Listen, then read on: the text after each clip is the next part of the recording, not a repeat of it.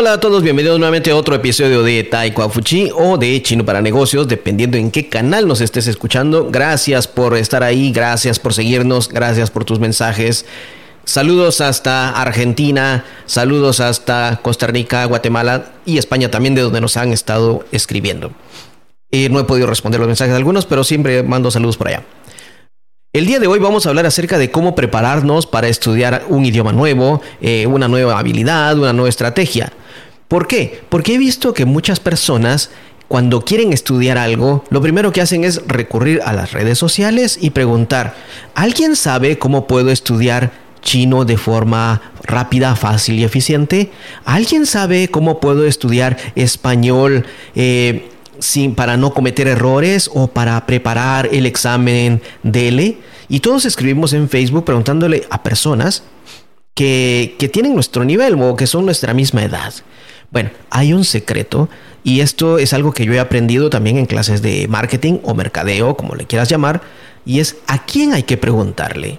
Esto es una sugerencia, ¿eh? Esto es una sugerencia que te doy y que me ha servido también a mí cuando he buscado información.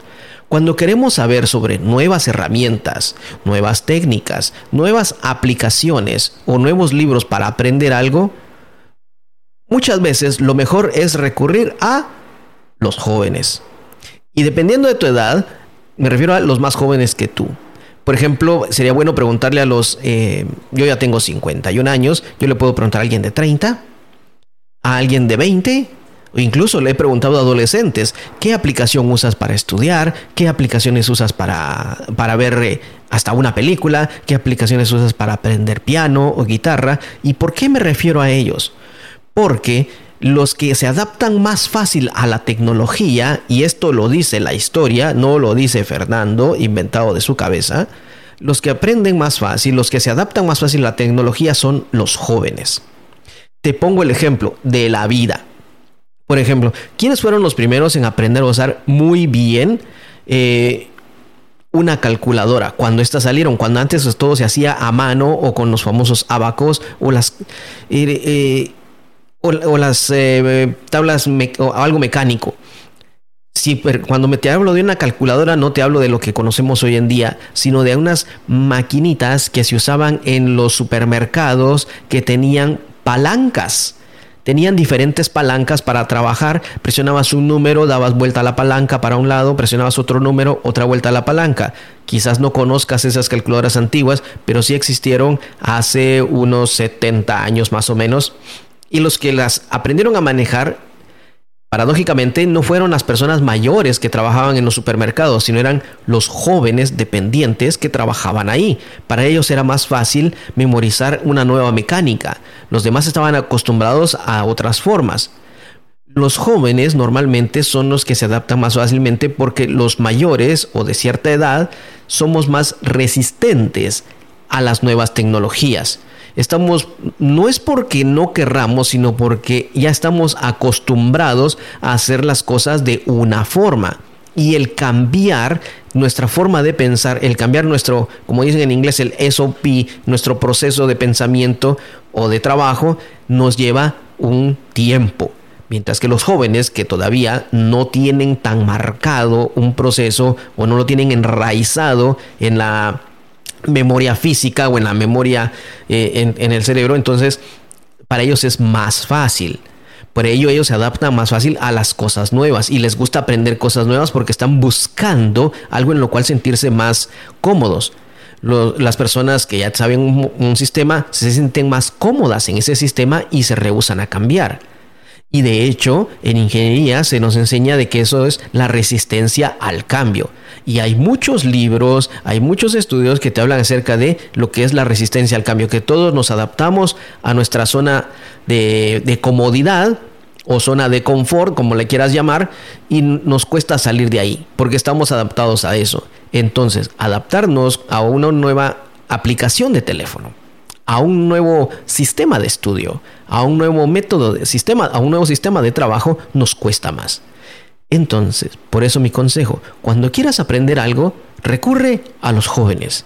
Ellos te van a dar muchas y muchas ideas acerca de cómo aprender algo. Te van a decir, no, yo no hago eso para estudiar, esto es más fácil, es más eficiente, tiene más ayudas audiovisuales, tiene videos, tiene prácticas, tiene micrófono, tiene cámara, hay, hay una retroalimentación o puedo compartir con otras personas. Y te van a decir muchas cosas que tal vez las conocemos nosotros de otra forma, pero en el nuevo sistema son más eficientes, trabajan más rápido y tienen más alcance. Lo mismo se adapta cuando quieres aprender un idioma. Y aquí vamos ya entonces a lo que es la educación. En las escuelas estamos acostumbrados a que el maestro está parado enfrente con un libro, una pizarra, una tiza o un yeso, como le llames.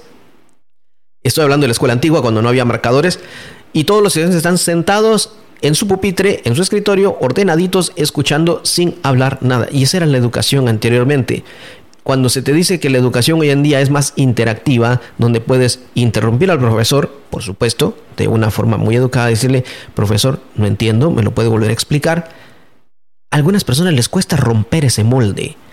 Pero en, un idioma, los maestros de idioma que me están escuchando sabrán de que lo mejor es cuando un estudiante te pregunta porque da pauta a poder eh, darles más información, a poderles dar algo que no está en el libro, a poder darles una expresión más actualizada.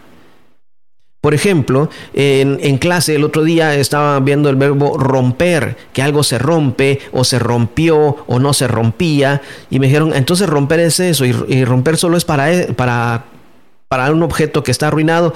Entonces les dije, bueno, hay otro uso del verbo romper y se lo enseñé que es romper con alguien. Y todos dijeron, romper con alguien. Eh, y lo tomaron, ah, terminar con alguien, terminar una relación. Y bueno, se pasaron muchos incluso al, inglés, dijeron, ah, por eso en inglés dice break up. Ah, entonces sí, entonces les, les encantó la idea de la palabra romper, que no solamente es un objeto, sino también una relación, en este caso con una persona. Bueno, y hay diferentes palabras que se pueden abarcar cuando estás hablando, pero todo esto cuando, estás enseñando. Pero esto solo sucede cuando alguien pregunta, cuando rompemos ese molde de preguntar, cuando rompemos ese molde de que la educación todo es rígido, entonces empezamos a aprender de mejor forma o incluso más divertida. Y esto los jóvenes lo tienen súper pegado.